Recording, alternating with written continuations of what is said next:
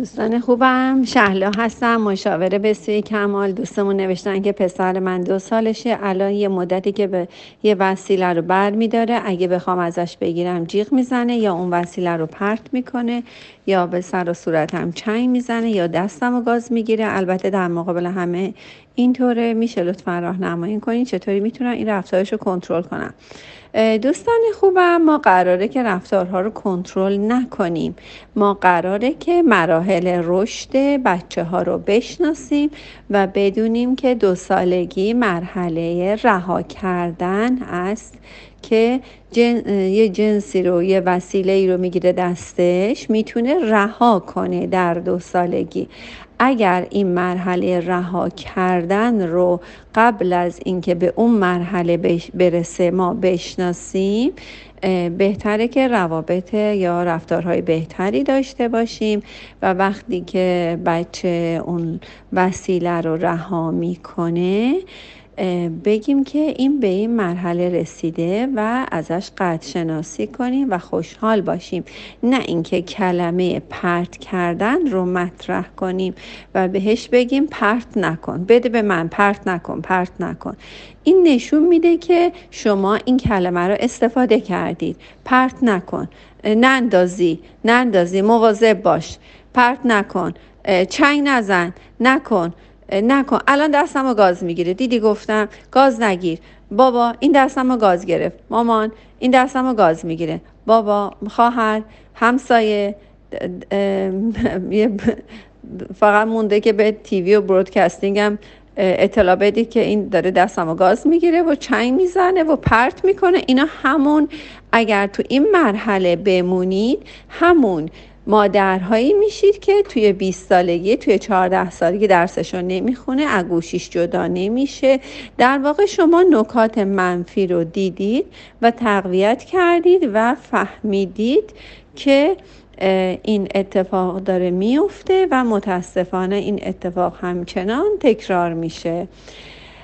بچه‌ها، این بچه 2 ساله که وسیله رو برمی‌داره است، اولا برای چی؟ حالا برگردیم دوباره از اول که مراحل رشد رو ندونستیم.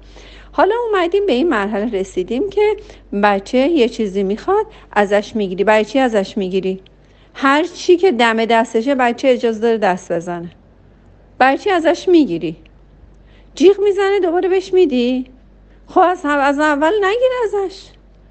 عزیزم چرا وسیله رو میگیری؟ بعد دوباره بچه میاد داد میزنه، جیغ میزنه، دوباره برمیگردونی دستش. یه مقدار فکر کنم اون آرامش رو شما هم ندارید، میدونی، هول میکنی، استرس میگیری، بعد دوباره به سر و صورت چنگ میزنه. خب اصلا نذاریم به اون مرحله برسه. بعد شما بعد که به دست صورت چنگ زد و دستتو گاز گرفت، بعد اون وسیله رو بهش میدی یا بازم نمیدی؟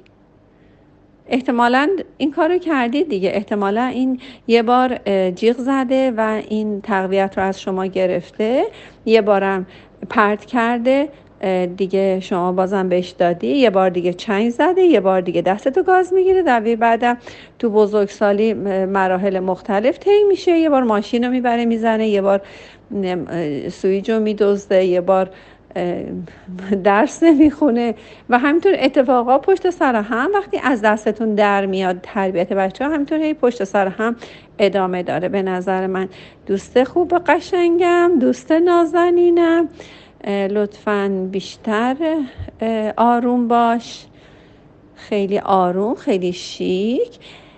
قانون 1/10 رو بدون. من یه قانون 1/10 دارم، یعنی از 10 تا موردی که بچه ها میخوان شما فقط اجازه داری یه مورد بهش نبگی.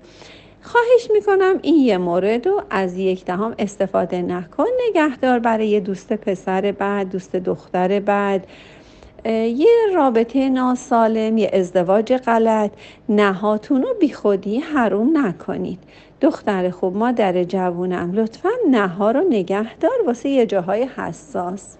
بعد پس فردا میخواد درس بخونه، رفتارهای خوبش رو ببین، قشنگ خیلی آروم و شیک باش. اصلا یه مدت یه کاری کن، دیگه جیغ نزنه، دیگه هیچ وقت چیزی رو پرت نکنه، هیچ وقت دیگه چنگ نزنه و هرگز گاز نگیره. مبادا این کلمه رو به بابات بگی، به مادرت بگی، به همسرت بگی. مبادا این کلمه رو نه برای خودت نه برای کسی تکرار نکن. اصلا راجع به این موضوع با کسی صحبت نکن. این یه مرحله خیلی کوتاهی بود، اصلا توجه نکنی. خیلی راحت رد میشه، میره خیلی آروم. هرچی میخواد بهش بده. این دوباره شما رو محک میزنه، میخواد ببینه بازم مامان من آرومه، بازم یه چیز سخت‌تر میخواد، بازم بهش بده، بازم چیز سخت‌تر میخواد، بازم بهش بده. و انقدر بدین تا این مرحله، تا این زخم این بچه‌مون، زخم این دل پسرمون کاملا درمان بشه.